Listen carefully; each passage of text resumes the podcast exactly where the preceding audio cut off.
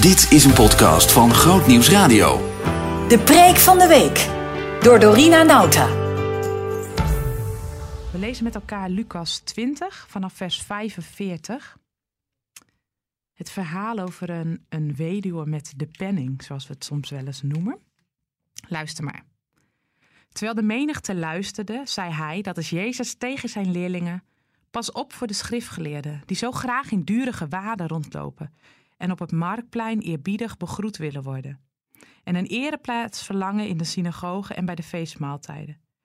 Zij, de schriftgeleerden, ze verslinden de huizen van de weduwe en ze zeggen voor de schijn lange gebeden op. Over hen zal strenger worden geoordeeld dan over anderen. Toen hij opkeek, zag hij hoe rijken hun giften in de offerkist kwamen werpen. Hij zag ook dat, dat een arme weduwe er twee muntjes in gooide. En hij zei: Ik verzeker jullie, deze arme weduwe heeft meer gegeven dan alle anderen. Want de anderen hebben iets van hun overvloed geofferd, maar zij heeft van haar armoede alles gegeven wat ze nodig had voor haar levensonderhoud. Tot zover. Het is alweer een tijdje geleden. Ik loop al zoekend rond in de Schilderswijk in Den Haag. Een klein kerkje ben ik naar op zoek. En eigenlijk heeft dat kerkje meer weg van een buurthuis dan van een kerk. Het ligt helemaal verscholen, een beetje achter de straat. En als ik daar dan binnenstap, dan is er allerlei rumoer. Koffie wordt er gezet. En al snel raak ik aan de praat met een van de mensen in de keuken. Vandaag, op deze dag, dompel ik onder in Den Haag. Met al mijn zintuigen wil ik ervaren wat er gaande is in deze stad. Den Haag, de grote stad van waaruit ons land bestuurd wordt. Ik heb een beeld bij Den Haag en misschien jij ook wel. Daar zitten onze landelijke bestuurders. Het is de stad van vrede en recht, zoals we dat noemen.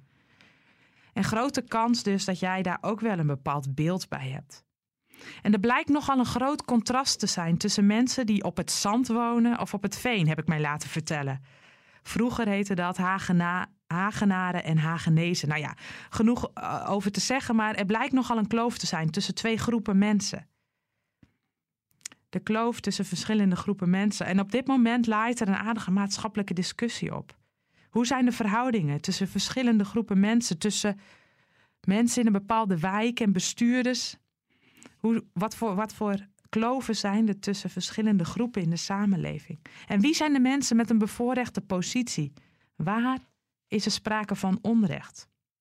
Het doet me denken aan een televisieprogramma. Misschien heb je het ook gezien.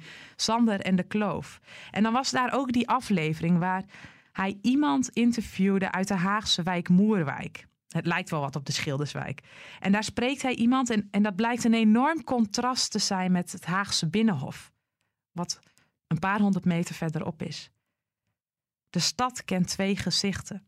En op die dag in Den Haag zijn we te gast in de Schilderswijk. Het is een wijk vol uitdagingen.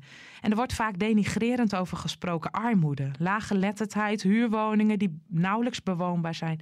En het wordt ook vaak een probleemwijk genoemd. Zelf heb ik een totaal andere ervaring op die dag die ik doorbreng in die Schilderswijk.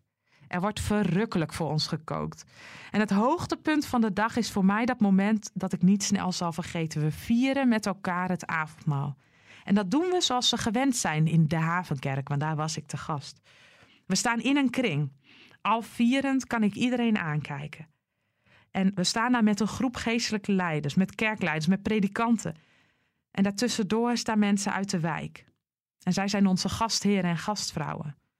En het is een bijzonder moment waarbij het brood en de wijn wordt uitgedeeld door hen, door die betrokken vrijwilligers uit de wijk. Samen rondom de tafel.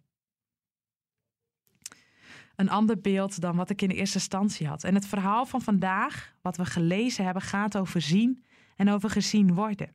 Hoe kijk je naar mensen? Speelt jouw bevoorrechte of minder bevoorrechte positie misschien daarin een rol? Heb je vooroordelen over de ander? Of lukt het om je vooroordeel te parkeren en te zoeken naar iemands hartsgesteldheid? En dat vraagt om te kijken op een andere manier. Jezus bevindt zich op het plein bij de tempel. Hij is in gesprek met zijn leerlingen. En daaromheen verzamelt zich ook een groep mensen. De menigte luistert mee, zou je kunnen zeggen. Het is in de laatste dagen voordat Jezus wordt opgepakt. En de leiders zoeken naar iets wat ze van hem kunnen pakken. Iets waarop ze Jezus kunnen betrappen. Want Jezus blijkt zich niet te voegen in de bestaande orde. En dan waarschuwt Jezus zijn leerlingen, midden in de tempel. Iedereen kan het horen. Pas op voor de schriftgeleerden. Mensen die met zichzelf bezig zijn. Ze willen respect en ze dwingen dat af.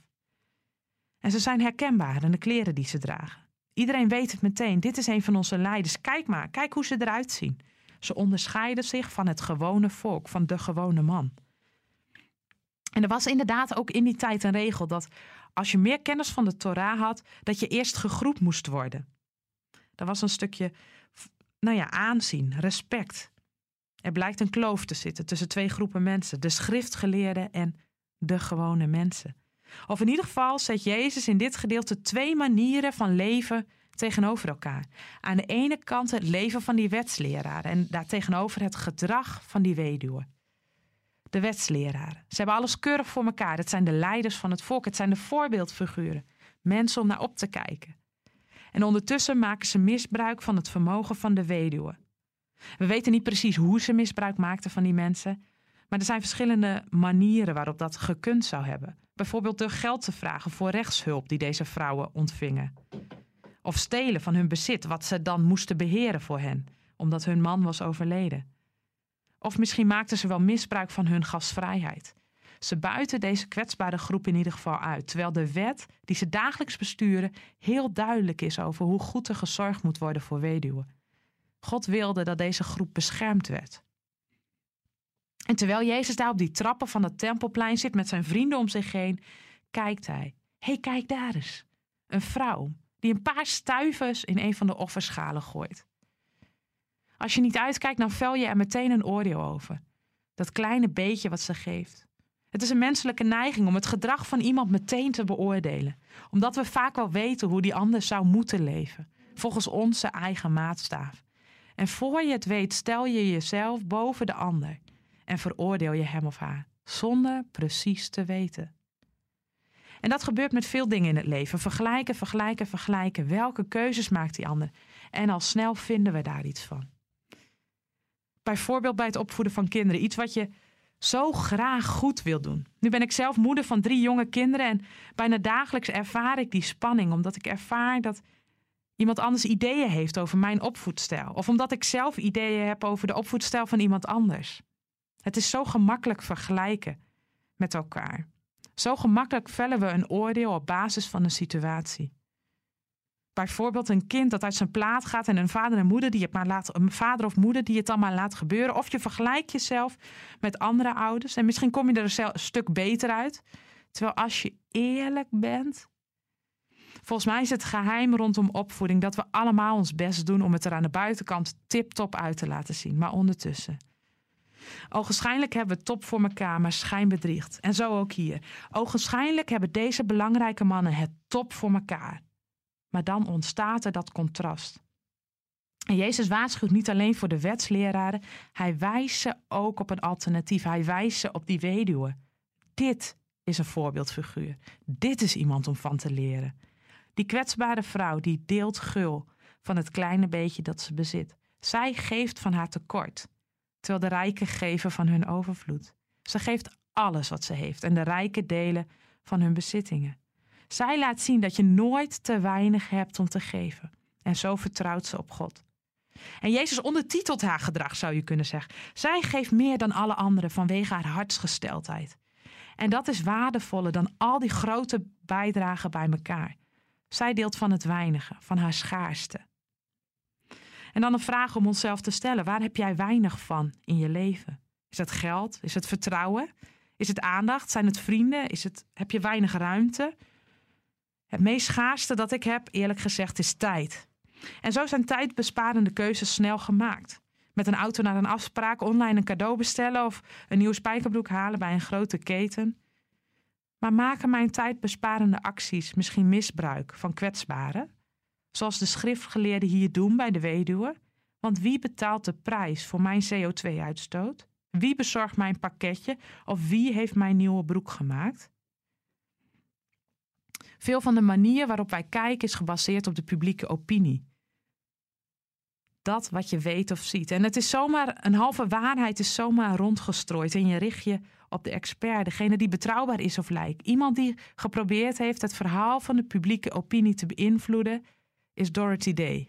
Iemand die ik aan jullie voor wil stellen. Een journalist. Een bijzondere, gewone Amerikaanse vrouw. En ik ben op dit moment haar biografie aan het lezen en die kan ik je van harte aanraden. In een bepaalde podcast, ik zal geen reclame maken, maar wordt zij een moderne profeet genoemd. Zij leefde in de 20ste eeuw in Amerika. En kort geleden is ze heilig verklaard door de paus. En dat betekent dat er eigenlijk een groep mensen is die gezegd heeft: wij zien iets van Jezus in haar. En dat herken ik. Het was een bijzondere vrouw. En samen met haar vriend maakt zij als journalist een blad. De Catholic Worker heet het, heet het blad. Een krant waarin ze hun ideeën verspreiden over concreet navolgen van Jezus. In solidariteit met de allerarmsten. Met mensen die slachtoffer zijn van het systeem. En zij stelt voor, eigenlijk zou elk huis een Christuskamer moeten hebben. En dat, dat, dat haalt ze uit het verhaal uit Matthäus 25, waar Jezus zich identificeert met de vreemdeling die op zoek is naar onderdak. Een Christuskamer, een kamer waar je iemand kunt ontvangen zoals je Christus zou ontvangen. En een van haar bekende uitspraken is: Noem mij alsjeblieft geen heilige. Op zo'n zo'n makkelijke manier wil ik niet aan de kant gezet worden, zegt ze. Dorothy wilde geen heilige zijn omdat daarmee gesuggereerd zou worden dat zij de dingen zo goed kon die anderen niet zouden kunnen doen. En dat vond ze maar onzin. We zijn allemaal geroepen om heilig te zijn. Zoals deze weduwe een heilige is. Het aanstekelijke voorbeeld van die weduwe uit dit verhaal nodigt mij en ik hoop ook jou uit om een nieuwe stap te zetten. Waar zou jij meer van willen delen? Behoefte aan meer? Grootnieuwsradio.nl/podcast